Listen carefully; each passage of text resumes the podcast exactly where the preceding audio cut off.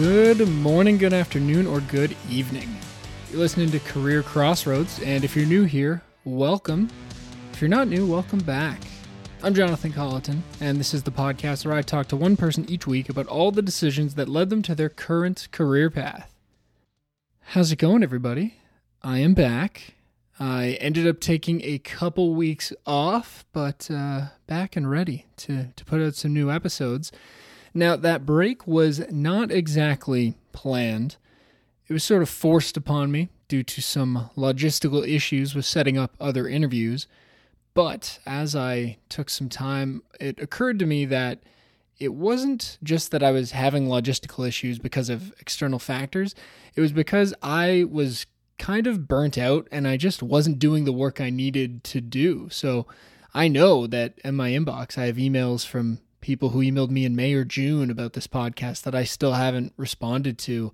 And I decided I should probably just take some time off and recharge and come back in with a, a fresh mindset and figure out how to continue to do something productive with this podcast and how to keep making a good product for the people that listen. So I'm feeling better. I'm back, and I've got some exciting new guests to bring to you to talk about all the pivots they made in their career. So here we are. This week, I'm talking to Katie, who is currently on her third different career path. And right now, Katie is a teacher in a small town in Nunavut in northern Canada. But prior to that, she had a career working in aquatics, and that could have been a long term career for her. And then she explored a career in journalism and dabbled in that for a little while. Now, Katie and I have this really interesting connection that comes up really early on in the conversation. So let's get right to the interview, and afterwards, we'll talk about what we can learn from Katie. Katie, thank you for joining me this morning. How's it going? Good. Thank you for having me. It's going well. It's hot and warm. It took Yeah, some adjusting. Yes, definitely. And that is because you have come recently from very, very far north and you're now somewhere in southern Ontario. Where exactly are you right now? Or you're up at your uh, college? yeah, I'm in Orillia right now on Lake Simcoe. oh, very nice. Okay, mm-hmm. very cool. So I want to start this off by explaining how we know each other because we have this weird connection where we I have cousins and you have cousins and they're the same cousins, but we're not cousins. And that's because my uncle George married Judy. Judy is your mom's sister, and so most people probably don't know their cousins cousins from the other side of the family. But we know each other through odd coincidences, and uh, here we are. So, yeah, what a strange connection to have, eh? Yeah, yeah. It's a funny connection, that's for sure. Mm hmm. So, we're going to talk about your career path today. I want to start off by talking about what you were like when you were a teenager or when you were first beginning to think about what you might want to do with your future. If that happens to be before you were a teenager, I know some people at like six years old are like, I'm going to be a doctor, and then they just work with that plan all the way through. Mm-hmm. But for you, what were you like as a teenager? What were your interests, your hobbies? Where were you raised? And, you know, did you have an idea about what you wanted to do with mm-hmm. your life? All right. So, well, when I was a teenager, I was pretty quiet and kind of reserved, and I like to observe before I participate, kind of thing. At 16, at 15, I didn't really know what I wanted to be, but I was a competitive swimmer at that time. So I was really involved in the synchronized swimming world. And that kind of launched me into what ended up being my first career. Um, I had just finished competing nationally, and then I started coaching and got my lifeguarding qualifications, and then I became a lifeguard. So I didn't really know. Well, I never thought lifeguarding would be a career, first of all, but uh, I kind of like seeing where things go and staying with things as I learn. So I was getting a lot out of those jobs and I was learning a lot from those jobs. So I stayed with them for a while. Um, I always like to read. I was a big history nut. I think that was one of the things. I think we both have history degrees. um, Yep. yeah. And so that's what pushed me into university was I went to university for history and English and I went not thinking, oh, this is going to get me a career because most people don't have careers in history. That's rare. But I went because that was an interest and I was learning and I was passionate about the content. Um, Mm-hmm. So then that's where we met, taking that history degree together at Laurier. There was this big group of us that all just became friends from that Yeah. program. So Yeah. uh, it was kind of funny, right? Because like I knew I was told like by so our cousins Pat, Rob, Nicole, Kristen, and I knew that they had a cousin who went to Laurier who was doing history, and then we met during. Do you remember the Amazing Race that A Team event? I think that's how we met in first year. Or some sort of like scavenger hunty thing. You were at Oh, one of the, yeah. sort of yeah, that like little the old elementary school that Laurier owned, and you were Oh. stationed there, and I was running to that station, and then you were there, and I was like, "Oh, hey, we're supposed to meet each other." Our cousin Oh said yeah, we should meet. that's right. That was in I think first year or something, wasn't it? Yeah, yeah, definitely. Uh, And I think I I think we had like been to. I, I was gonna say I think we met as kids, like really, really little, because I know my parents know your Oh. parents, but like Oh, nobody yeah. remembers that as a child, right? right. Yeah. Oh, that makes sense. Yeah, we probably Mm-hmm. did, eh? Because somebody would have had like a pool or something, and yeah, that makes sense. Yeah. All right. So, so, but like, I want to talk about Laurier and the history degree, but I want to go back to this lifeguarding thing. And Mm-hmm. so, you were you were coaching already before you went away to university. Yes, yeah. I uh, started coaching to get some volunteer hours because you know in undergrad or undergrad in high school you need those forty hours to complete to graduate. Right. Right. Right. Yeah. So I did that coaching and then um as I got older in the synchro world I started volunteering with other teams and that kind of thing. And um then when I was about I think 16 is when I started coaching by myself. Like I had my own team. I was responsible for my own little athletes. Yeah, so I did that then and then I took a break in university. I didn't really do anything. I wanted to kind of see what else was out there cuz literally water was my world. That's all you really knew at that point, eh? Yeah, and I kind of go big or go home. Like in high school, to get ready for university, to you know save up as much money as I could. I worked three jobs in my grade twelve year. Like I worked, and they're all water based. I was a lifeguard in two different areas, like a city of Hamilton, YMCA's, and then I also coached, which was run. It's not run through a city, so um, time time management was a skill of mine that I learned quite young and uh, I really liked helping athletes figure out like goal setting right from a young age, right? Like synchro, it's it's a tough sport where like you have to celebrate the little wins, and you um, Yeah. It's it's so built on skill. Like it's it's once you have that foundation, you keep building up on it, and helping athletes not get discouraged when they're expecting to go from like A to Z and being like, hey, no, you made a milestone. Hey, you did another milestone. That kind of breaking it down like that. Um, I really enjoyed working with athletes doing that. And were you raised in Waterdown? Is that where you're from? Yes. So I'm from Waterdown, Ontario, um, which is technically part of Hamilton, which is about 40 minute, 45, probably an hour and a half now with traffic to Toronto. Yeah. yeah, yeah, yeah. It's and like Hamilton's a big enough city on its own that it can like stand on its own and and I think Mm-hmm. you know at least local people are going to know where it's from. Maybe not some of the Americans or or Brits or anybody else listening to this, but uh, Yeah, but Hamilton's a big city. It's not like Yeah. a tiny little town. No, though I do find whenever, because I, I work so much out of province, I, I live out of province now. Generally, whenever I'm traveling and people ask where you're from, you start with Toronto and then, oh, I'm from, or I'll start Ontario and then Toronto, then, okay, Hamilton. Oh, you know Hamilton? Okay, Yeah. Waterdown. Ah, there you go. Yeah, that's how you have to really break it down for, Yeah. for people. So then the decision to go to Laurier for you, it's a bit away from Hamilton. It's not all that far, realistically. I mean, it's maybe the second farthest university because McMaster is like right there. So that would have been a, an easy, close decision. So why Laurier? What interested you about going there? Um, it's it's funny you mentioned McMaster. That's literally in my backyard. It's a ten minute drive, and both my parents went to McMaster. That's where they met, and so they were really wanting me to go to McMaster, but I didn't want to because it was in my backyard. Um, I liked, Oh, yeah. yeah, I liked Wilfrid Laurier because it was far enough that I could justify living on my own, which I was kind of really excited to try, and um, what else? It was close enough that I could come home quite frequently. There were some times in my undergrad where I was needed at home a lot. so it was easy to.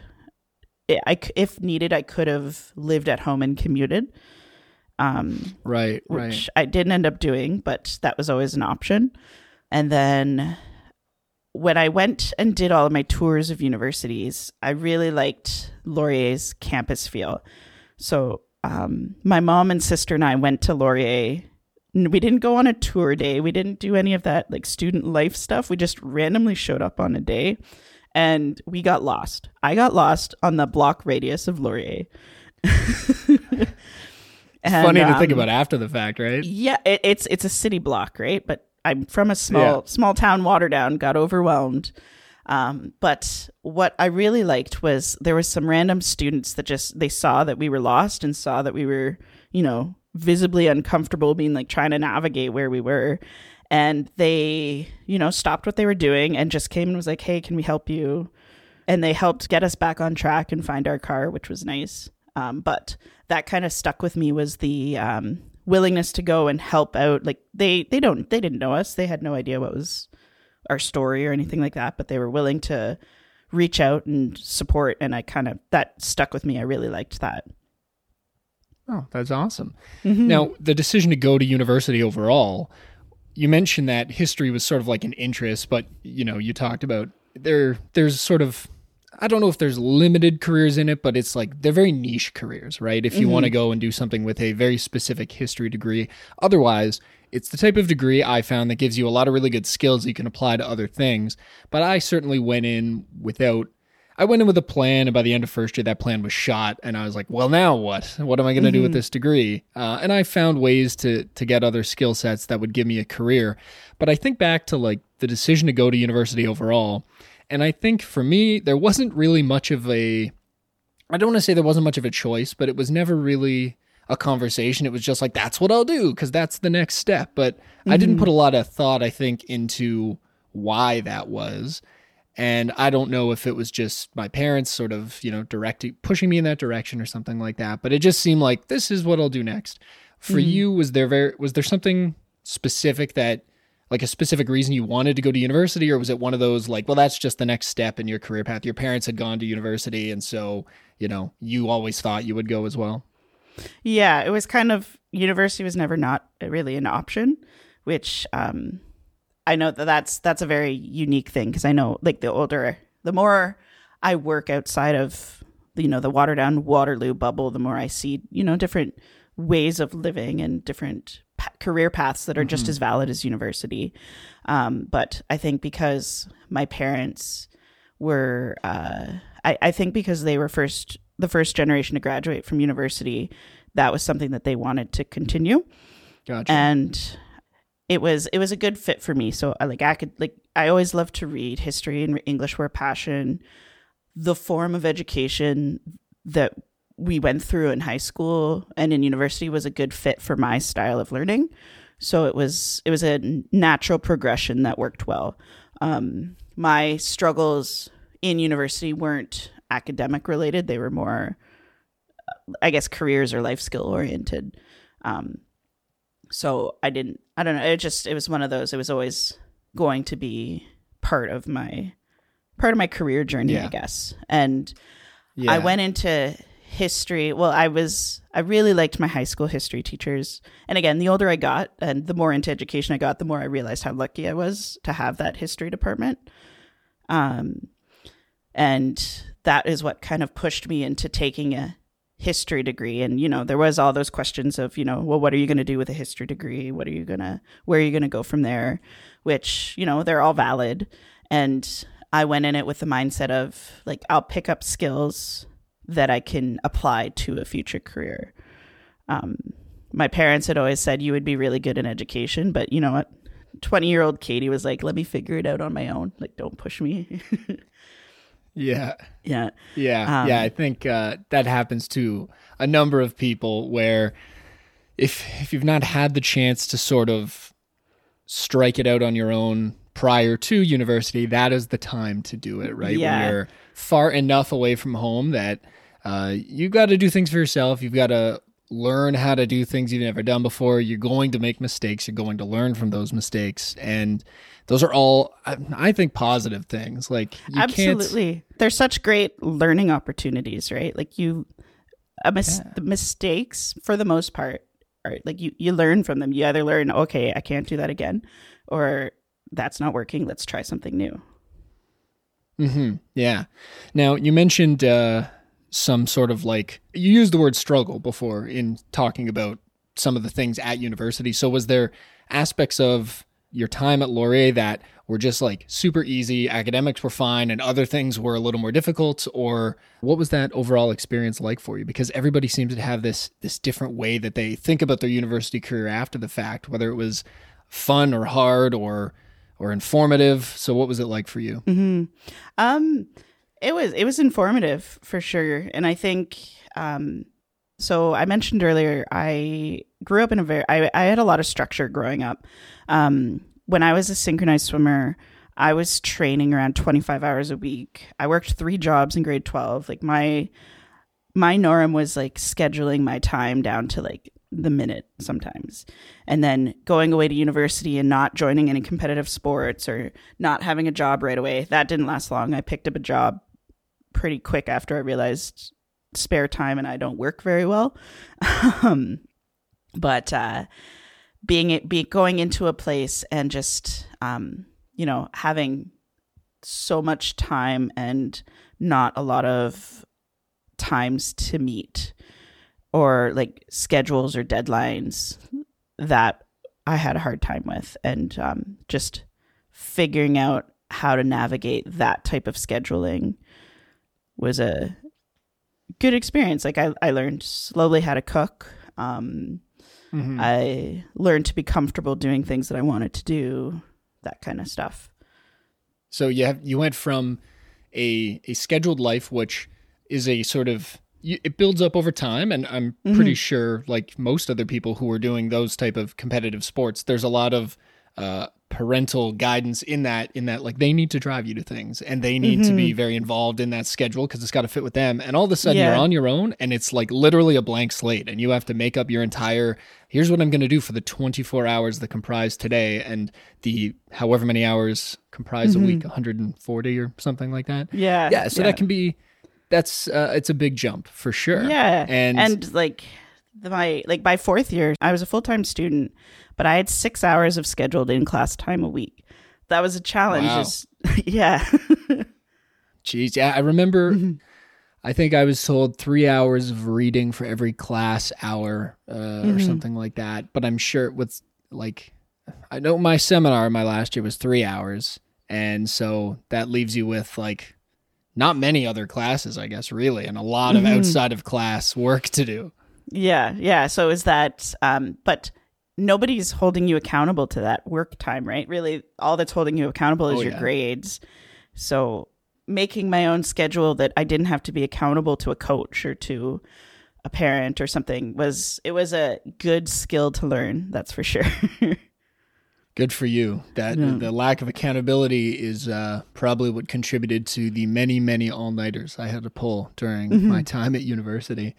So, as you're approaching the end of university, you've been trying to build up these skills, and you're getting probably really good at time management now after having practiced that for so many times at the end of university, that final year, I'm sure at the Christmas break or something like that, you're seeing family and they're all asking, What are you going to do when you graduate? Mm-hmm. Because I know that's the same question I had to answer. How do you answer that question? What was the plan? Oh, um, that was pretty stressful. I, um, what would, what would I, I don't remember what I would say to them. But I think um, I started job hunting and I started applying for jobs mostly in like like Laurier had a lot of job fairs and stuff like that. So I remember going to those. I remember one of my aunts was at one and she was excited um, to like, you know, where it helped me with my resume and help me with um, applying my skills from my undergrad to the workforce or to, um, yeah, to, uh, to make them applicable to join a company or to join a business. Um, but I ended up, I actually ended up going back to my old job um, so throughout throughout my undergrad, so I didn't work for first year, but then after that, I always had a job, and I worked at the YMCA for about pr- every every single summer. I would do that, and then during the school year, I would work. Well, I ended up working as a lifeguard. I worked at the call center. Um, what else? I worked at Union Market at the sandwich shop. Got my retail Oh, yeah. experience there. Um, Great food at Union Market. Yeah, yeah. I did not enjoy working there, but um again, there's skills that I learned from that, right? But uh I think I'd said I think I would say things like I am you know, I will I, I was offered a full time position at the Y, so I said I'd like I'll take that and then I'll keep applying to jobs as I go kind of thing.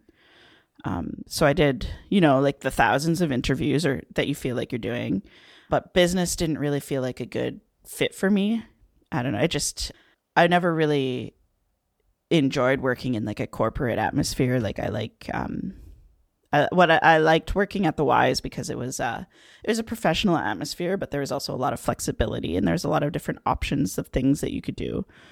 Like I was in the summers, I was starting to work as an aquatic coordinator. So I started I started getting into management at like 18, 19, 20. I was managing other guards and stuff. And um so I, I enjoyed being able to spend time doing different things. Like I, I had a couple hours of office work a week. I had a couple hours on deck. Yeah. I was teaching aquafit with seniors. Like it was a full time Yeah. job, but it was changing up what I was doing all the time. So I started, and it was related though to the Mm-hmm. the swimming and the, the synchro swimming that you were that was already a big part of your life previously. So because I'm trying to, I'm sort of wondering like where the connection is, right? How do you, you Mm-hmm. how do you get into that? And the transition is really from being in synchro to then you're doing some of the more management side of things because you've already proven yourself as a good employee at that point and you've got a Mm-hmm. certain skill set. And now they're giving you an expanded skill set and you're doing more things. Yeah, yeah, and I wanted to kind of see where that could go um, because I was in university in my undergrad and I was hiring people already. Like I was interviewing people, I was helping create a workplace environment, I was managing. There was a lot of room for growth for me, so I felt like I was coming into a job and I was learning and I was growing, and it didn't. f- I was learning new skills. I didn't feel like I was, you know, hitting a ceiling or being frustrated doing the same Right. thing every day. Like there was so much Yeah. variety of things I could do.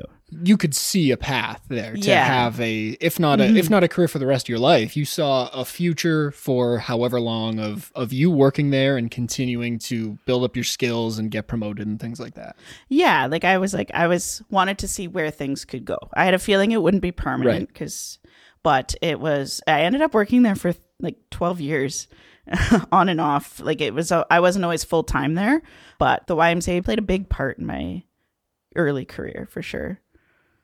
wow okay so then Yeah. right after were you there like full time for just the summer or did it go longer than that before you ended up doing something else Um, no, I worked full time there after after we graduated uh, undergrad. I became a full time aquatic coordinator. So I was there. I had a full time permanent contract in a job at 22, 21. And so I was there for a year before I went back to school and I went to journal I went to Sheridan for journalism. O- And okay then- so how did yeah. that come about how do you pick how to like out of left field journalism school i'm sure there's got to be some sort of like story about how that became something you were interested in Um, I just I love I love storytelling and I love information and sharing and yeah, sharing news, sharing stories and learning essentially. And that was one of the things like I had a in at the end of my undergrad I made a list of like, you know, what what can you do with a BA in English or a BA in history? And um my degree actually I graduated Laurier with a degree in it's a double major, history and English with a minor in religion and culture because I had a hard Okay. time sticking to one.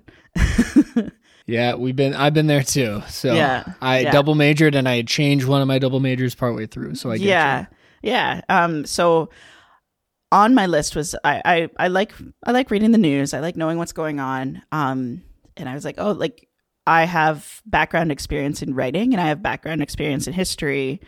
Journalism would be a good fit, and I always loved writing and that kind and uh, like documentaries and stuff like that. So I did a little bit of research and I looked around and um, Sheridan. It's a postgraduate diploma or certificate. Um, it's not another university degree, but it was a one year program. And I thought this would be a good program to see if I would be a good fit in the news world. So I was able to do that. I lived at home for that year and uh, commuted to Oakville. So it's about a you know, half an hour drive ish. Mhm. Um, and I, I would say in Sheridan is when I really learned uh, how to be a really effective writer. In university, they, you know, all the word counts and, you know, fancy jargon. And then, you know, I remember submitting my first article and was like, I nailed this. This is good. And my prof just destroyed it and was like, nobody's going to read that, Katie. What what was it about it? Was it like too long and too wordsmithy? Or Oh. yeah, it was just it was really point? yeah, it was really wordy and news journalism is succinct, right? Like um the way Yeah. that it's the way the way in any news and you'll notice it if you look for it it starts with the most recent information up at the top and then you build context the further down you read so like you know you have two Right. minutes you have a minute to read something you could just read the first paragraph and you pretty much get the gist of what's going on and as i'm sure you're aware in an undergraduate essay is the complete opposite Oh yeah, there was. uh They would say like, don't put any fluff in there, but I'm like, fluff is fifty percent of the essay. I got to build up the. Yeah. Like I want to make my point, but I also have to be a certain length. So maybe I'll just restate something in a different way down here. you And, gave me uh, a I'm word count i certainly have to honor That's right. yeah That's right. I'm certain I was guilty of that. I, I've often thought about going back and trying to like read some of my papers from university, and I think, would I just hate myself if I did that now? I don't know. I'm not sure I- it's uh, oh, the best option for me. I remember keeping them for years, being like, I was so proud. I put so much work into this. Like it was, and then I'm after that journalism program, I was like, no, it's time to go. Yeah. But yeah, I don't need these anymore. yeah, um, but uh, what I liked too was um, I'm really I was really interested in radio and kind of context building news. So things like I really like documentaries, um, things like the agenda. That kind of more in depth news, not just the topical, this is what's happening on the day. And that program offered Yeah. that. And that was a really good program to apply some of this like uh, the researching skills that I gained in university into like a a send like into a program that I would use more frequently. Like I find those skills I learned in Sheridan were built off of a foundation from my undergrad for sure. That's fascinating. I and I mm. can I can see that link totally. As soon as you said that, I'm like, oh, absolutely. I mm-hmm. remember having to look through microfilm in the library. Till I was looking at newspapers articles from the early 1970s, and you mm-hmm. know, and going into a, a program like what you went into, knowing how to do something like that would be super valuable. You actually have the experience of having done that research. Where how many people out there can say they've ever looked at microfilm? You know? Mm-hmm. Right? Other other than historians, right? Yeah. it was a natural progression, I guess. And I enjoyed. We did some documentaries. I worked on mini documentaries and stuff. And my found my niche in journalism was more of the research and the the writing, the the background, the behind the scenes kind of thing. Um, but while I went to school was, uh, you know, the onset of uh, everybody's a journalist now with a smartphone Right. and which you know that's that has its merits but it also made my that area in journalism where i would be a good fit it made it really small and yeah. um so yeah that's that's a tough mm-hmm. How do I say this? It's probably tough to come to the realization that you're you've gone into a program and maybe did you view this as like the second time you've gone into a program where uh, out on the other side it's going to actually be difficult to get a job that's directly related to that because um that's how I'm hearing things as you're saying them. yeah like i realized throughout the because it was just a year long program and so towards the end of the year we started to do uh like we do internships at the end kind of thing. And just Right, going right. into that made me realize i'm like and looking at all the jobs like people are starting to apply to and how many contracts or part-time or like they're just were like eh, like people were becoming video journalists or they they were making and writing and producing. Like it was a really good skill set right? Because you can be do all of these things. Essentially like a news team became like one or two people right um Yeah. and it, for someone who didn't really want to be I, I I didn't want to be the person on the camera. I didn't like doing the videotaping behind the camera. I liked doing the supporting the background stuff. I was kind of like, well, like I'll try. I applied to I applied to quite a few jobs. I did an internship, but it wasn't nothing really connected with me and it didn't feel like the right fit. You know what I mean? Like it was like, yeah, I could I could do Yeah. this for a living, but do I want to chase contract to contract to contract if I'm not passionate about it? Especially like what I was passionate about in news was becoming less and less available, right? Yeah. Now, did you have any like outside factors, like family members or anyone else that was sort of questioning? You know, you've now gone and done sort of a second thing after high school. You did an undergrad and then you did a post grad, and you know you're thinking maybe this, maybe there isn't anything that connects with me in journalism. Maybe this isn't what I'm going to do. Was there anybody on the outside that was sort of pushing you to just like you've, you're gonna have to try it for a while because I know that sometimes there's pressures to just like just get a job and work because that's what we're supposed to do. And even though I know the the post grad certificate programs are not always overly expensive, nothing like the cost of an, an undergrad degree, but there's always there is money involved, right? And so you've mm-hmm. got to you've got to spend money to get that diploma or certificate. And at the same time you're not actually making any money. Well unless you're working part-time. But i mean mm-hmm. you're not in a full-time job right? So you'd be you'd be able to make significantly more money in a full-time job. And i'm really asking just because I, there's such a difference i see in some people about whether or not it's they want to just like get into the workforce and start making money versus they want to spend the time and effort and do things two or three times if they have to to find the thing that really fits for them so did you have external factors or internally like how did you feel about that Mm-hmm. Um, yeah, there was definitely some pressures for sure. Like there was the, you know, the, you uh, have you found a career yet? What are you gonna do? Um, there was, you, you know, I do need to make money. I was very lucky to be living with my parents, and they were very understanding and like, you know, like we'll help. Like you have some time, you can figure things out for sure. Um, but I didn't want to become reliant on that. Um, yeah and it was and i always worked so after the my first year in university was the only year where i didn't work while i was in school um, so while i was in jour- the journalism program i was still coaching so i had my own team um, i had a i had a support coach at the time too so i was managing a team as well as like programming for my assistant coach and going into a journalism program that you know ev- every time you ask or you mention like hey i might have a job there like this job this program is too busy to have a job kind of thing. Um and it was uh it was a it was an intensive program for a year right? So like uh it was i would be at this i would be at the school like 7 a.m to 5 p.m and then coaching like 6 to 10 or something like that if, like monday to friday. So i think because i was wanted to make sure that i had an income i maybe maybe i didn't put as much into the program as i could have but i don't know in hindsight I, I like i don't think i made the wrong decision with that because i knew that wasn't a field i imagined i, I could see myself ending up in if that makes sense journalism was sort of just a like try it out and see if it works out but it sounds like even at the time you weren't fully committed. This was like it was something that you could do because you were coaching and and that the cost i imagine wasn't crazy expensive. So and like you had the support of your parents stay at home figure out mm-hmm. what you want to do. So i'll try it out but if it doesn't work out if it's not what i want to do no big deal.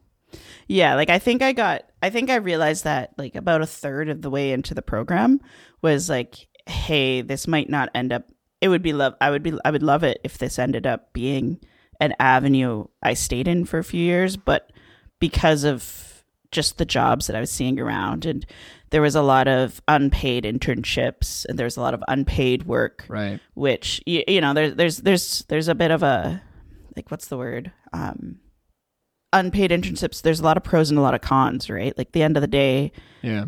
to be able to work in an unpaid internship is definitely a privilege right like i had bills i had to pay i had things i had to like i wasn't able to like i didn't have that i guess safety net for lack of a better word whether it was like I, like i didn't want to rely on my parents and right um right if I was going to make it, I wanted to make it kind of on my own, if that made sense. And Yeah, no, I I get that. yeah, and like looking at those, like, you know, the options in journalism, a lot of it was like, you know, do a year of an internship here, uh, you won't get paid. I, c- Right. I can't function like that, right? Um, I think things have changed since then, but that was kind of, I think I was at school around like the peak of the, I remember hearing about it in the news about some of the interns that just like, they're doing full time jobs, but they're not being like, they're not, they're, Yeah, you I, know. I know exactly what you're talking about. I Yeah. recall. I, I definitely don't hear about it as much these days, but I do recall hearing about it back then. This is what, like 2013 or something like yeah, that? yeah. It was 2012, 2013. I was in school. Twen- yeah. Mm-hmm. Yeah. And I remember at that point in time hearing a lot about sort of the exploitation of interns. Um, yeah, that's the word I'm I was sure it was for. like- yes, exploitation of interns was something I remember seeing floating around with, you know, CBC was writing about it. So it was like a Yeah. major national thing that Mhm. unpaid internships shouldn't be a thing. So yeah, you have Yeah. to you have to deal with that and the I like what you said about like you wanted to make it on your own and that was Mm-hmm. a path that was not going to make it easy and, and in fact it would be not just not easy but incredibly difficult given the unpaid nature of a lot of those jobs early on yeah. so then how do you how do you figure out how to pivot into something else i mean you were already you were still working at the y doing coaching and stuff like that so Mhm. you have that to i don't know if fall back on is the right term but like that's always a thing that you've you've been doing and you're good at so you can keep doing that. But i imagine at that point you already knew that you wanted to keep exploring because you had gone and tried out journalism in the first place which means you were looking for something else. So how do you figure out where to go when journalism is clearly a path with a lot of roadblocks? Hmm Um, so I well, I went back to the Y and I went back full time there, and then I started picking up some uh, coaching. I coached more. I started picking up. I coached a couple teams. I started working more full time, but then I started volunteering in some other local like. So I still did journalism things after I finished that program, but I did it as a volunteer and I did it very sporadically.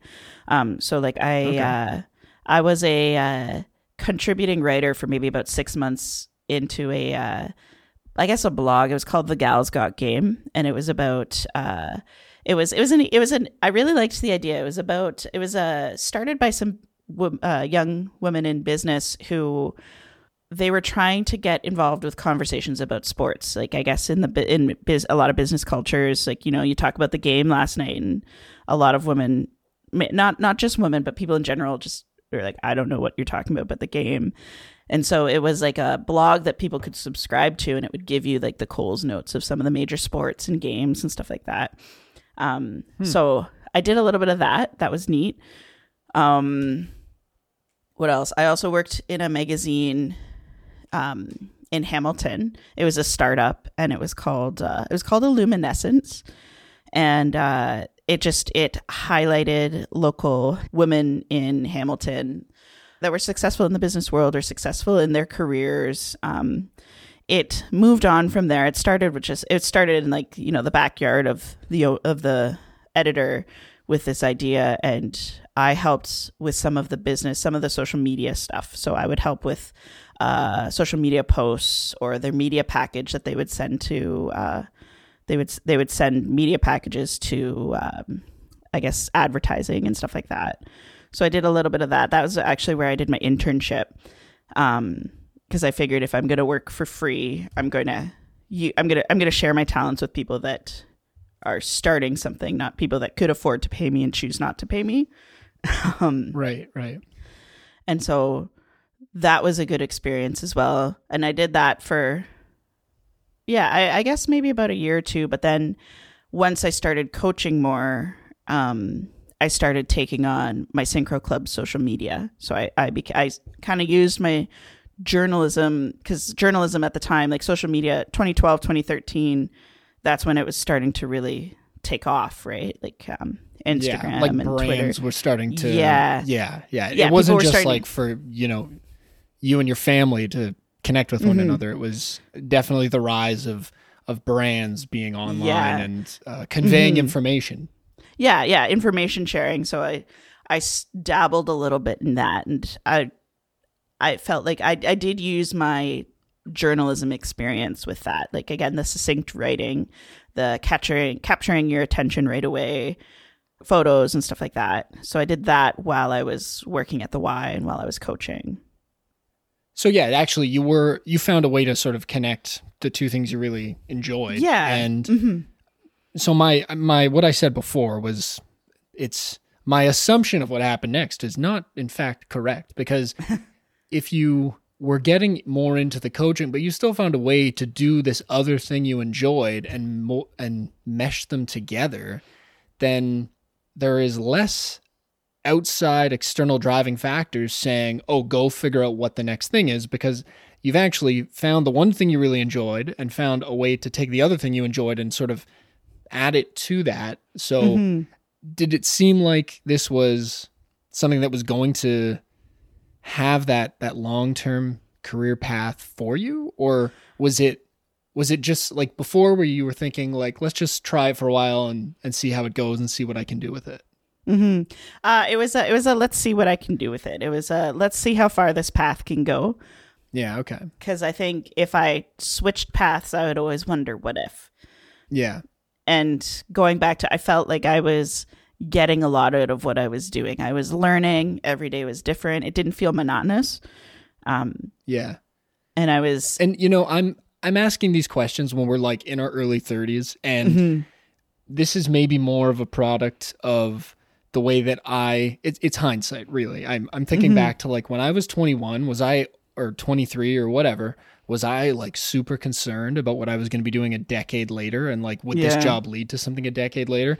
And probably not. But now I think I try to go back and draw these lines and figure out if if people I, actually, I guess this really answers a question is that like you weren't really thinking about like 10 years from now, you were thinking about like at the time, I'm happy with this and let's see where it leads to.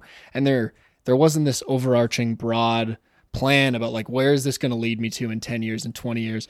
And I point this out because part of the reason I part of the reason I do this podcast is so that people who are the age that we were back then in the early 20s can realize like you don't have to have it all planned out. You can Mhm. just go from go from one thing to the next and as long as you're you've indicated a few times like you were building new skills this whole time. So it doesn't matter if this job wasn't going to directly lead to the next job. You were building a skill set that would be applicable in a future job.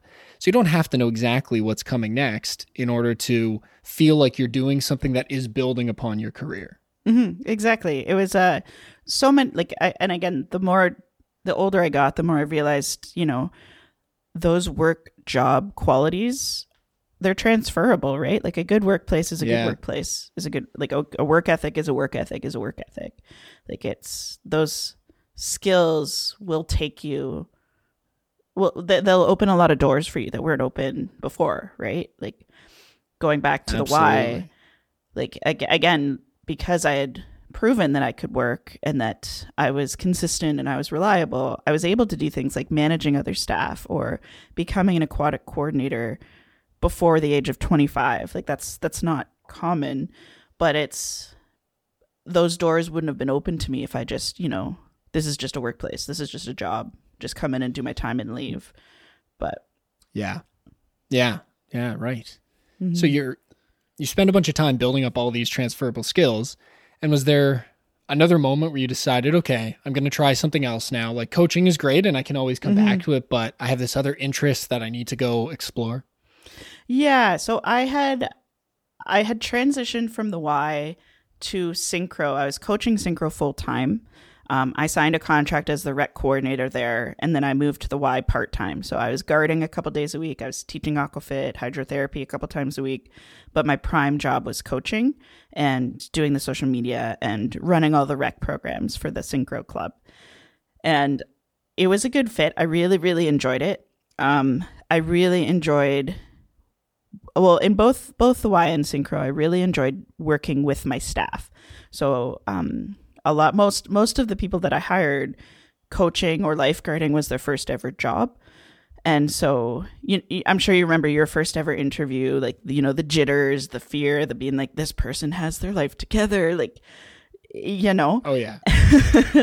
and um, being so nervous for that. And so I really liked working with staff to build those skills and again build that atmosphere of this is a learning opportunity. This is your first job.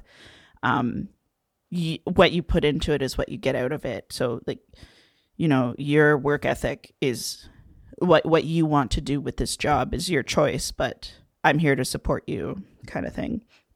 And uh, synchro was the same. So again, you know, um, I got certified to, well, I, I got certified to teach advanced aquatics and that kind of stuff, and helping athletes and swimmers realize where they wanted to go or if this was a good fit for them. I really liked that. And so with coaching, what ended up happening, I was there for, I was full time, I think, for two years. And at that point, I started to feel like I was starting to hit a wall. Like I was, I think I was 26 or 27 when I started to realize, hey, like this is really, I carved it, I carved a nice little career for myself. Like not very many people are full time coaches, right? Mm-hmm. But I was starting to kind of reach limits. So the club that I was at works evenings and weekends, which is fine, but doing that for 40 hours a week meant, you know, my time off is when everybody else in the world is working. um, yeah. I started to realize, like, I started to, I guess, reach the, like, realizing I was starting to get as much as I could out of, well, out of the Y and out of coaching. Um, and starting to think, okay, I, what else is out there, kind of thing. What other areas would I be able to apply these skills in? And um, that is when I decided. Well, essentially, I missed working. I, I missed having my weekends, and so then I thought, hey, education. I'm kind of educating already. I'm working in the rec facilities, like the Y. I'm teaching lifeguards how to teach swimming lessons and how to manage a pool deck. I'm teaching aquafit i'm coaching athletes of all levels and abilities like i i coached coaches on coaching as young as three that's a lot of coach in one sentence um, no kidding yeah uh, and then i worked with athletes with exceptionalities uh, i worked with high performance athletes i worked with masters athletes i worked with women who like they were in their 60s and 70s and coming to synchro once a week Oh yeah, yeah. Living that retired life, finding something to do. Yeah, to and I would talk with them, like the, the ones like the the masters ladies. I, I loved coaching all of them, but I was working with them a lot. That like a lot of them were teachers, or were like, "Have you thought about teaching?" And I was kind of like, um, a little bit. My parents really thought education was a good fit for me, so like I get a lot of flashbacks of them in like you know high school or in my early 20s being like you should be a teacher katie you should be a teacher and i was like Ugh I guess it's time. I should try this. So um, I planned like that was I did a, I made a plan. So I was about 26, 27 and I made a plan for the next year. So to get like, you know, arrange everything, get things ready so that I could give my all into education the next school year. I remember being really nervous cuz my I was worried that my grades weren't good enough, like, you know, I yeah, I was worried my grades weren't good enough, wasn't worried I wasn't going to get in, then be like, "Okay, now what?" and also I was looking into going to school at the time where it was really hard to get a job as a teacher. So I had a lot of family, I had a lot of friends, a lot of people yeah. being like, "You're going into education, really? Why? Like you're not going to get a job, kind of thing." And uh, I, I did it anyways. I was just like, "No, like this is this feels like a natural progression. Like I'm I'm ready for this kind of thing." And I was so nervous. I applied to five or six different schools and I I actually got into all of them. And I remember that because I was just so emotional about it being like this is a sign, this is the right this is the right step. Like other people could see you, you know what I mean? Like it's other people could see that this was a yeah. natural progression for me. Um what else? Oh, and while I was coaching, I did have some time off in the summers. So the summer before I applied for teachers college, so I was starting to think about it and I was like, okay, this is a good fit. This might be a good fit. I went up to the Northwest Territories. One of my close friends was teaching up there. And I uh, went into her school. Like we did a big road trip, but um, after that, but the last month of her school year, I uh, went into the school just to kind of see it and just. I had a bit of a travel bug, so I was like, "Okay, I can travel and I can explore school and see if this is a good fit." And it was. So then I applied. yeah.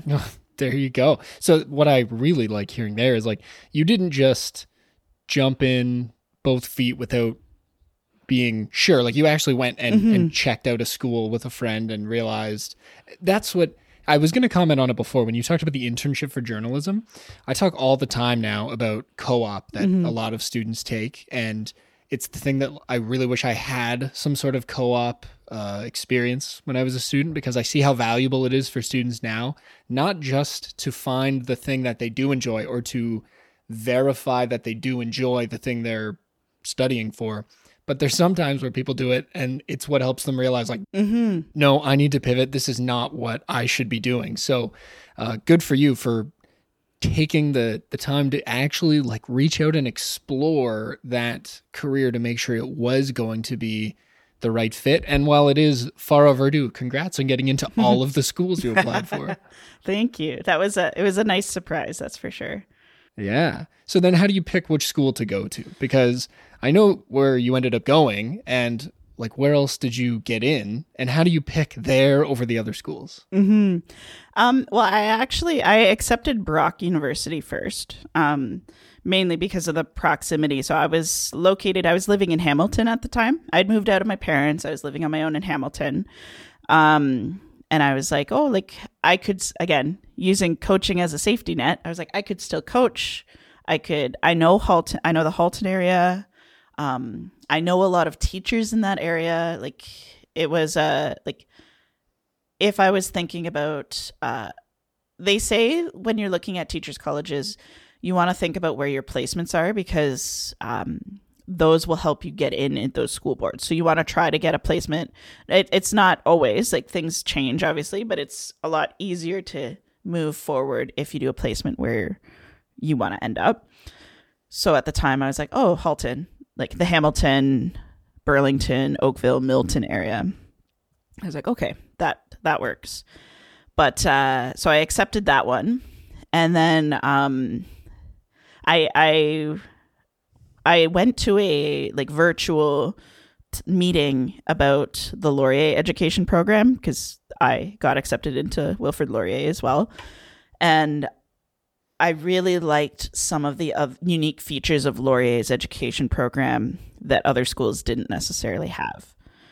And so I ended up I ended up switching. I um I uh, transferred to Laurier and joined their faculty of education like way before school even started. Like I accepted Brock and then I think like a week later I was like, okay, Laurier is better for me. Um yeah. And yeah. what were some of the things you really liked about the Laurier program that were different? Um, so Laurier's program is quite small. Um, my cohort was 40 people and the entire so one of the yeah the cohort was small there was 40 people i was in junior intermediate so i was training for grades 4 to 10 with a specialty in english um so my cohort there was two there's four cohorts in total because teachers college is a two-year program now which uh, you know i was reminded often you missed the one year program. But uh right right right. because as i could have if i went right after university it would have been a one year but anyways that's beside the point. So there was two cohorts in first year and two cohorts in second year. So my entire the entire education department was uh, what four eight like 100, 140, 160. No, I, am really bad at math, which is why I don't. Don't worry, math. not huge is the answer. Yeah, quite small, and like all the other teachers' colleges, they're so big. And again, I wanted, I liked the small feel, um, but what was the big selling factor for me was Laurier's program. I graduated with 200 days in a school. So for placements and stuff for Ontario, at the time, and it could have changed, you only needed 80 days of placement to graduate. So 200 is over twice that, right? I know that much math. and uh, especially I was stressed about going in because I thought I thought I would be an older student, but I wasn't. I was like right. I was the average age. I was going in. At, I went in at 28, and I was going to graduate at 30. So I was a little nervous about you know starting a brand new career at 30 um, is doable, but I, I guess it's becoming more common now. But at the time when I was thinking about it, it wasn't super super common.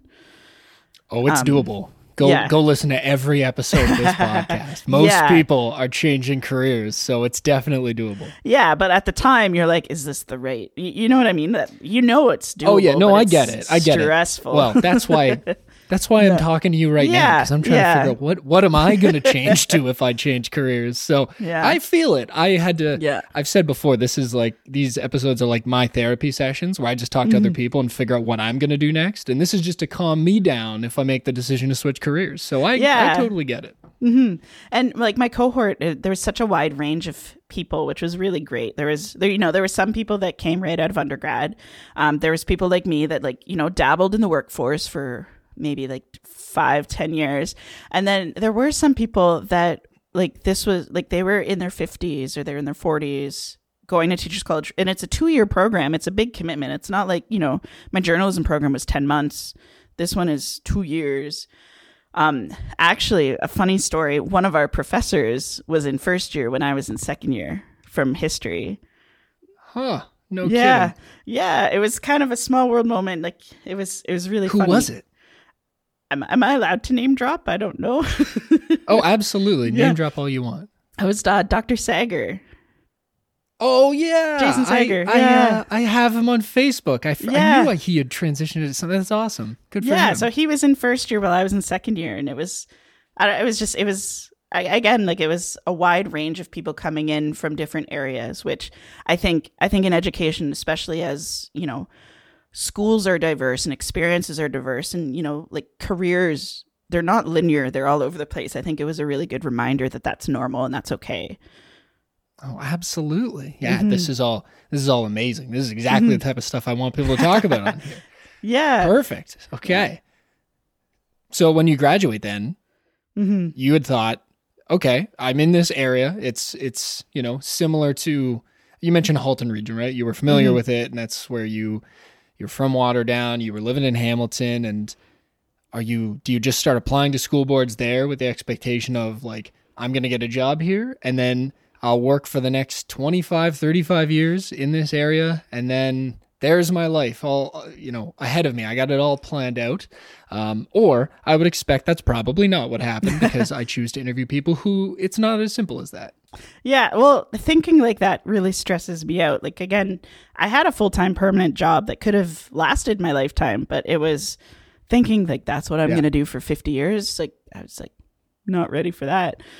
Um so graduating, so when my with my placements, so I was in a school 2 days a week throughout the year and then I did a bunch of placements outside of that.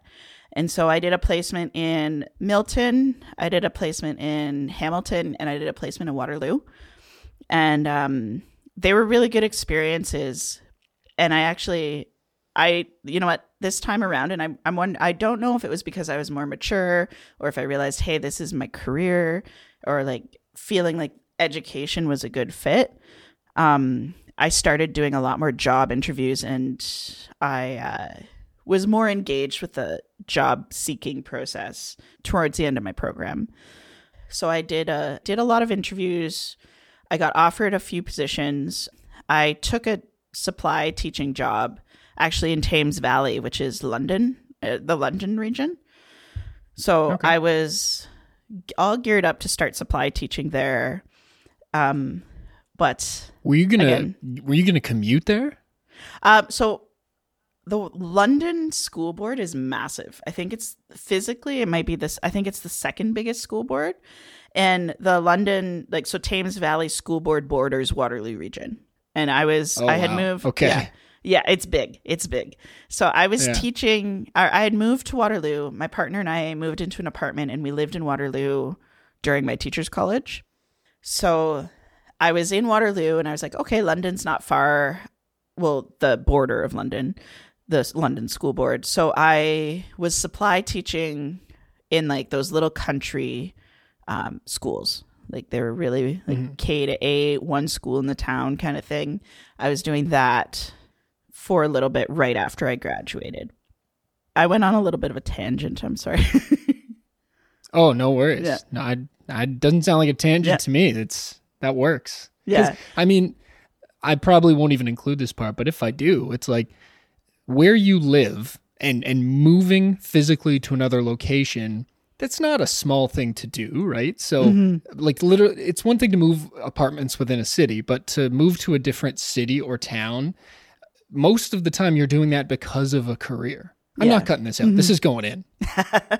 yeah, yeah, and it's and it's true. And uh, so I applied to. I lived in Waterloo. I was applying to areas around Waterloo that had jobs available. And uh, the way that teaching co- contracts were at the time, and I think they might have changed. I don't think they've changed that much recently, but um, you start as a supply teacher, and then you are uh, able to do. They're called LTOs, long term occasionals, and then from there you get contracts. So I kind of knew the process, and I was like, okay, so I was thinking about going into different occasional jobs, um, like supply, essentially a supply teacher, figuring out what area you want to work in. And I, I really liked the schools that I was in. Like they were they were great schools, um, but I found one thing I didn't love was as a supply teacher, um, not knowing. And again, it's so different. It was the time of year, it's the end of the year, um, not knowing if I was going to get a job that day or if I was like where I was going to be going. And that's not Right. that's not the norm. It was just it was totally the time of year that I was doing that in.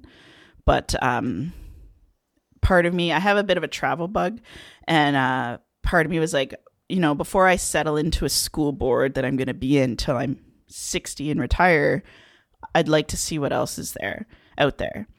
And um one of the things that I find really interesting about education is that it's it's a provincial mandate, it's not a federal one. So the programming, like the things in Ontario are way different than Manitoba or Alberta or BC. Like, you know, teachers' requirements, um, contracts, that kind of stuff. So I had started looking out of province just to see if I would like it or if it was a good fit. Like I found the field that I want to spend until I retire in, but I hadn't found the role yet.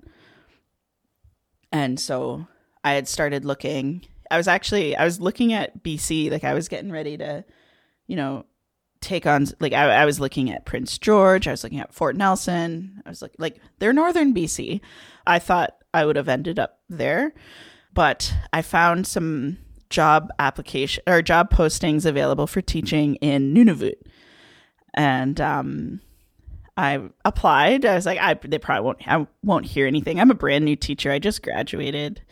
Like the likelihood of me getting a full time permanent contract is quite low. Um, and then uh, I met a friend, or there was a friend of mine who was she was a year older, or she was a year above me in teachers college. So she was in second year when I was in first year. So we recognized each other from there but uh, our paths crossed when I was in second year. And she said, I just accepted a job in Nunavut.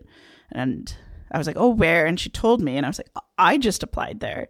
So she had already accepted a role and they were still hiring for teachers. So she contacted the principal there and was like, there's another teacher I know that's has just submitted their resume.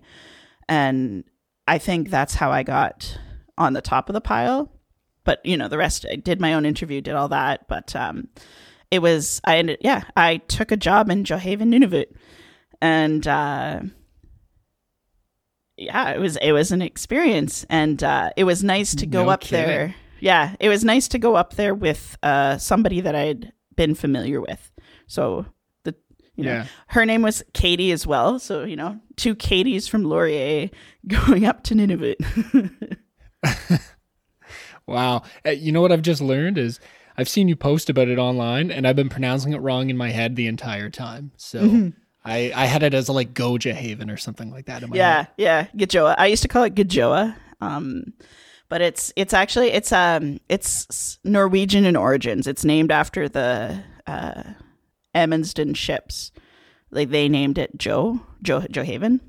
and uh, it, the Inuktitut name is Uqsuqtuuq, which is land of plenty fat, because it was a uh, good area for hunting seals and whales and stuff like that. Oh, okay. Mm-hmm. So is it right on the water? Yep, yep. It's right on the bay. It's on King William Island, which is a massive island, but it's the only popul. It's the It's only an island. It's town. definitely yeah. on the water then. Okay. Yeah, yeah. I uh, Yeah. I should have been more specific when I said I wanted to live the island beach life because I'm on a beach. I'm on an Yes. island, but it's north of the tree Not line exactly. and it's frozen.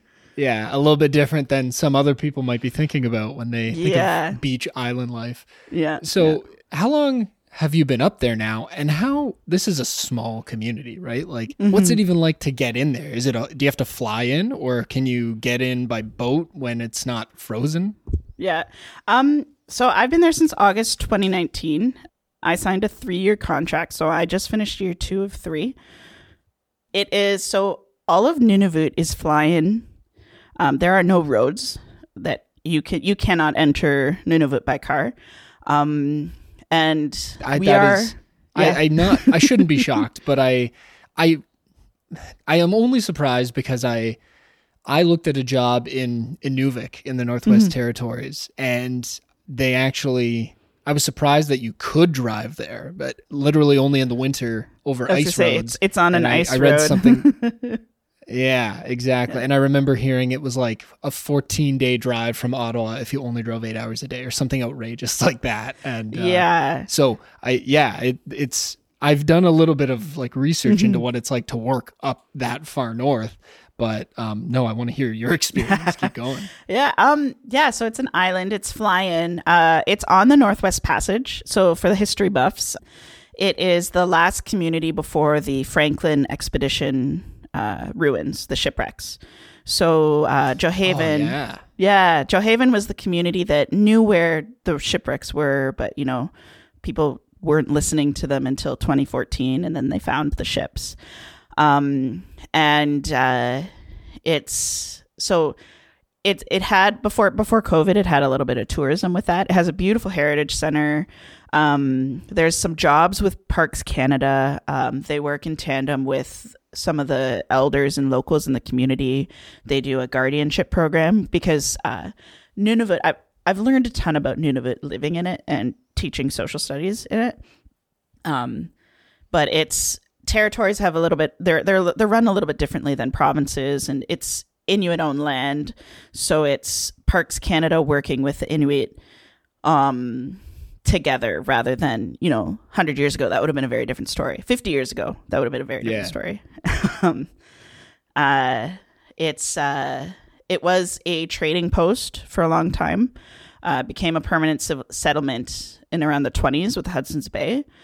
And it actually so another history thing the i can see the DEW the DEW line from uh, my bedroom window.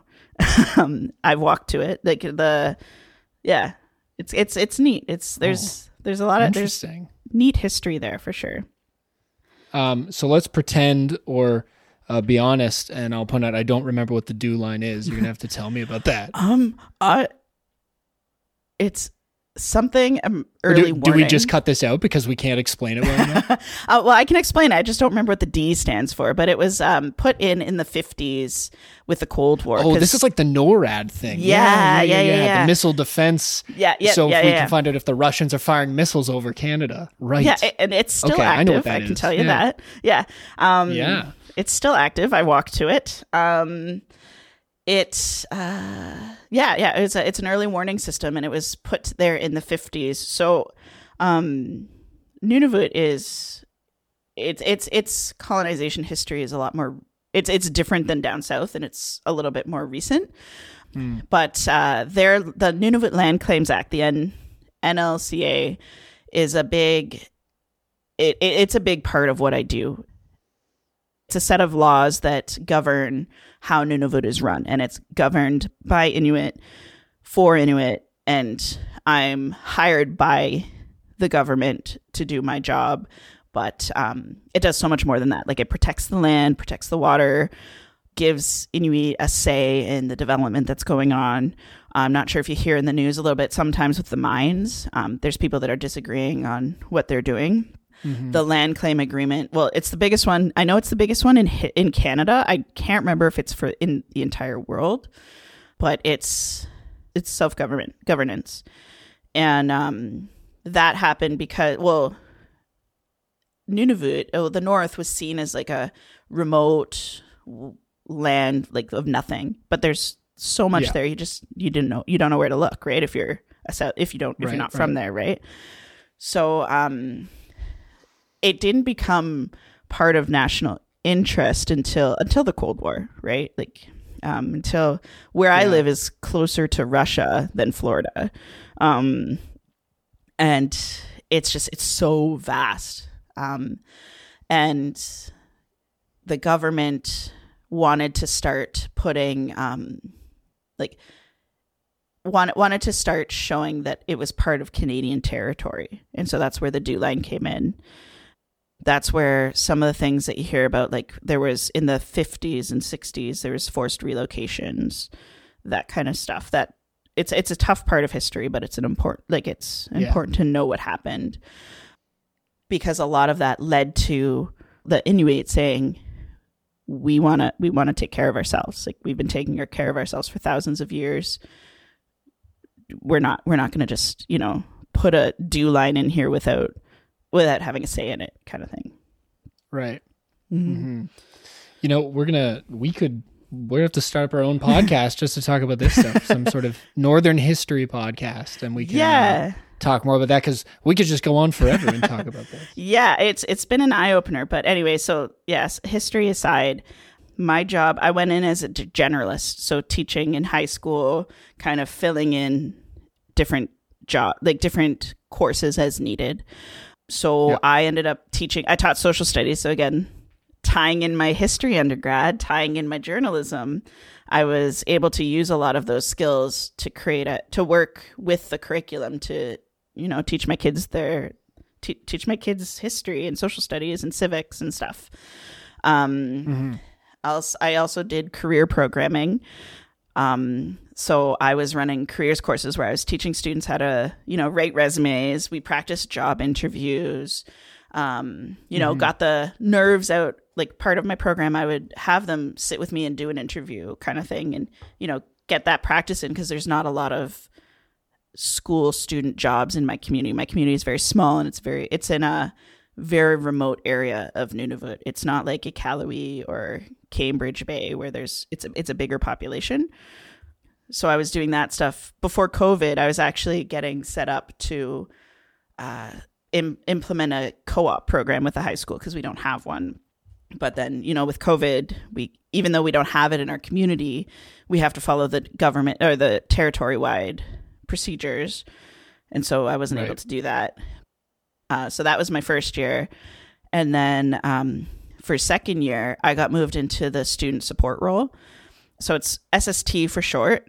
Um, it's a resource room, so it's essentially um, working on individual education plans or accommodations, making sure students the differentiation in classrooms are meeting the needs of the students. So making sure that, you know, students are given opportunities to learn or show their learning in ways that work for them because you know we all learn differently, we all function differently.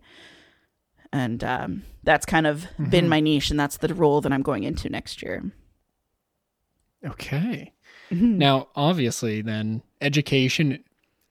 I shouldn't say obviously, but it sounds like that is something you are happy doing, and you're you're excited about the prospect of what it's going to provide for you. It seems like you're working on creating programming on your own that isn't necessarily even at the directive of what you should be doing. You're just finding extra things you can add value to the students who you're teaching. So I'm going to assume you're very happy with what you're doing now, and you've found a career that it's what you're going to do. Mhm. Would that be accurate? Yeah, like I yeah, I even in teachers college, I realized, okay, education is the right field for me. This is like that was the first time where I was like, okay, this is I can do this. I I have enough skills. I'm confident in my knowledge. I'm confident in asking for help and you know, collaborating and working with people. It just I don't know, it felt it felt like it was the right fit. Took me a while. Took me, you know, good 10 years after high school to figure it out. But it was uh, the right fit. And this last role that I'm in has been a really good experience as well because I had found I liked being in a classroom, but I also liked having flexibility. So I didn't like being in a classroom all day, every day. I was starting to get a little bit it wasn't monotonous, but just feeling like, okay, this is I'm gonna be sitting in a classroom every day for 30 years. Not up for that. But I liked the flexibility. Mm-hmm. So in the SST role, I did teach a couple courses, but I wasn't full time teaching. I was working with other teachers. I was writing plans. I was working with um, other professionals like uh, physical, like uh, occupational therapy, speech language pathology, uh, behavioral experts. Like I was kind of the, I was facilitating the supports that are available for my students and finding and um, seeing how we could implement what they're suggesting into the classrooms for student success. So it was uh, it was more than just it was more than just standing at a classroom, and even regular teaching isn't yeah. like that. But me feeling like I was doing that made me realize, case I I needed a role in education with a little more flexibility. Okay, so yeah, you found the thing that you want to keep doing. You've, mm-hmm. like you said, it took maybe 10 years after high school, but you figured it out, which is fantastic. And I know you told me just before we started recording that you're now going even above and beyond teaching and you're going to get a master's in education. So, what was the decision? Mm-hmm. How did you make that decision to go and do that? Um, well, so the community I'm in when during the first shutdown, so you know when all of Canada shut down in March 2020. Yeah everybody moved to remote online learning. That's not an op- option at my school, at my community. Most of the kids don't have computers. Computer literacy is still a new thing, um, let alone internet access. Like I was telling you before this, like, you know, we had a blizzard and yeah. you don't have internet for two days. Um, so it's just, it, that's not reliable. So from March 2020 onwards, I had a lot of spare time living in the Arctic. Like I was, you know, I was reaching out to students on like calling them when I could. I was making, you know, traditional work packages like where you like paper and pen and, you know, that's not that's not an ideal way of learning, but it's better than nothing. Yeah. And that wasn't that's that's not full time. I had so much extra time. Um, so I started looking at programs and I was very lucky in with the teachers union in Nunavut there is a lot of professional development funding. And it's, I feel like it's important to take advantage of because, um, well, the Inuit teachers, it's a great, like they, they, it's a great opportunity to continue your development. And for teachers that were trained down in the South, it's a great, it's, I think it's really, really important to develop so that you are culturally appropriate for the community that you're in. Right. And so that union provides a lot of options with that. So, knowing I had that support, I started looking at online master's programs that would be a good fit for what I need. So then I found uh, university. I'm in University of New Brunswick, and I applied to their Masters of Education in Critical Studies. So it's um, it's a lot of deconstructing education, analyzing it, and looking at ways that we can support a more multicultural or diverse idea of what education is. Like the education that you and I know is very much sit at a desk, do your work, do your time. Like it's very, it's very, um, well, it's very time management. It's very like um, structured. Yeah, structured or like like a like a factory. It's kind of like a factory, right? Like oh yeah, yeah, you that. know, and most most of us don't learn that way, and so I really liked this program because it's it's challenging that and it's acknowledging the different ways of learning and how to apply that because everybody will benefit from that. And in a right. student success role or student support role, that's kind of that's that's a big part of my job too, right? Like I'm helping I'm working with teachers like if you know what your students needs are, like if you have a student who you know has has been diagnosed with ADHD, for example, like sitting in a desk for an hour is not going to be successful for you or for them. Right. So yeah. that's kind of how I ended up in there.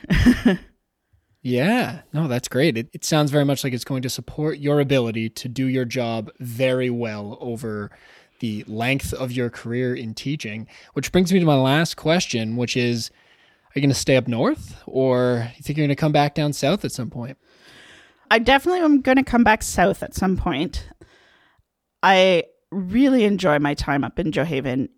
It's been a, I have learned a ton about myself. I've learned a ton about the community, about a part of Canada, but I don't see myself settling down there, which I feel a little bit guilty about because that type of community and that school sees a lot of stu- staff transition.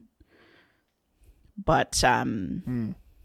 it's, I'm looking at it as I'm trying to help support the students so that they can take over my role so that you know they feel empowered or confident and say hey i want to become an educator and great let's let's get you there let's set a goal and let's get you there kind of thing Perfect. Well, that's a mm-hmm. great spot to end this. So, Katie, thank you so much for sharing all of that today and going through your different multiple career paths. Uh, it's been certainly eye opening for me and I hope for other people. So, once again, thank you so much. oh no problem thank you for having me it was nice to see you Yeah, you too. All right. So that is Katie's career path so far. It was really nice talking to Katie because she's someone who we're sort of in some of the same circles and we cross paths every now and again, but I haven't seen her in a couple years since she's been up north. So it was great to catch up and hear what she's been up to all this time. On top of that, it was great to talk to her because of some of the things she had to say and some of the lessons that I think we can learn from Katie. To do that, I want to go back and talk about career number two and talk about the time in Katie's life where she was looking into journalism as a career option. So, we talked about how it was a one year program, and for her, it was very much a try it out, see if it was the right fit type of idea. But as she said, she knew about a third of the way through the program that it might not be a great fit for her long term. And her internship only reinforced that as she started to see a change in the industry where people who did the specific job she wanted to do were sort of going away as everybody had a smartphone and they were becoming all aspects of a journalist. They were able to do many different parts of the role, from research to on camera to writing. So Katie knew it might not be a long term career fit for her, but that didn't mean that she just gave up on journalism entirely. It didn't disappear from her life. She became a volunteer writer for the Gals Got Game, a blog about women in sports, which was great for her because it combined her interest in sports as a swimmer with her interest in journalism. And I'm sure all of you know that when you combine two things you like, usually you get something better out of it. Now, that was a volunteer experience. It was not a job, but Katie also worked at a startup that highlighted women in business in Hamilton. And in that role, she also got the opportunity to work on their social media. So that was an opportunity that showed up because she was working in a job in journalism. It wasn't that she set out to have a career as a social media marketer or anything like that. It was a part of the job that she got and she had to learn to do it. A little later on in the interview, Katie brought up transferable skills, and it was in the context of education. However, I think this social media experience in journalism is the perfect example of the concept of transferable skills. Sure, journalism was not going to be a career path that she chose to pursue, but the skills that she developed while briefly working in that field and studying in that field ended up helping her out in a different career. The next job she got was once again coaching synchro, but the skill set she had obtained in that other job gave her the ability to also do the social media stuff for that team. That's probably not a make it or break it moment where if she wasn't good at it, she wouldn't get the job as a coach, but it is nice to be able to take things you're good at and do them at your job. We can see the same thing again in her decision to transfer into education. With all the aquatics jobs that Katie has had synchro coach, lifeguard instructor, swim instructor she was working with young people and helping them learn something new. And that was what she said she really enjoyed about the job was helping them figure out if this was the right path for them. And the same thing I think can be seen in Katie's decision to transfer into education. She had all this experience with aquatics, and I think on the surface, how does aquatics become teacher. Well, as she mentioned, she got to work with young people and help them work through things, help them figure out if this was something they were interested in as a career, or help them learn how to do a brand new job when she was training lifeguards. So Katie decides, teacher, that's the way to go. And instead of being in the water and teaching people, she's in a classroom doing the same thing, helping young people learn something new. In the first example, we've got kind of a hard skill, copywriting, something she learned that she was able to do at one job and then do at another job. But in this case, it's all those soft skills that she learned from her job, hiring and training all of these people that became so important to her time in education. As someone myself who works in soft skill development with students, I can tell you that those are some of the most transferable skills out there you will be able to take those things with you to any job that you get, and they will be useful in you being successful in that job, in that career path. So, what can we learn from this? I think that if you realize that you're not where you need to be, think about the skills that you've acquired and where you might want to apply them next. And if you don't know what you want to do next with those skills, don't panic it might just take you some time to figure out what you might want to do. So you might as well keep honing those skills along the way. And then when you get to the next thing, maybe you'll find out a couple years in it's not the right career path for you either. But you'll still have the skills you brought into that job. And now you're going to have new skills you learned at that job. And you'll be able to take those and use all of those skills whenever you do find the job that you're supposed to be in.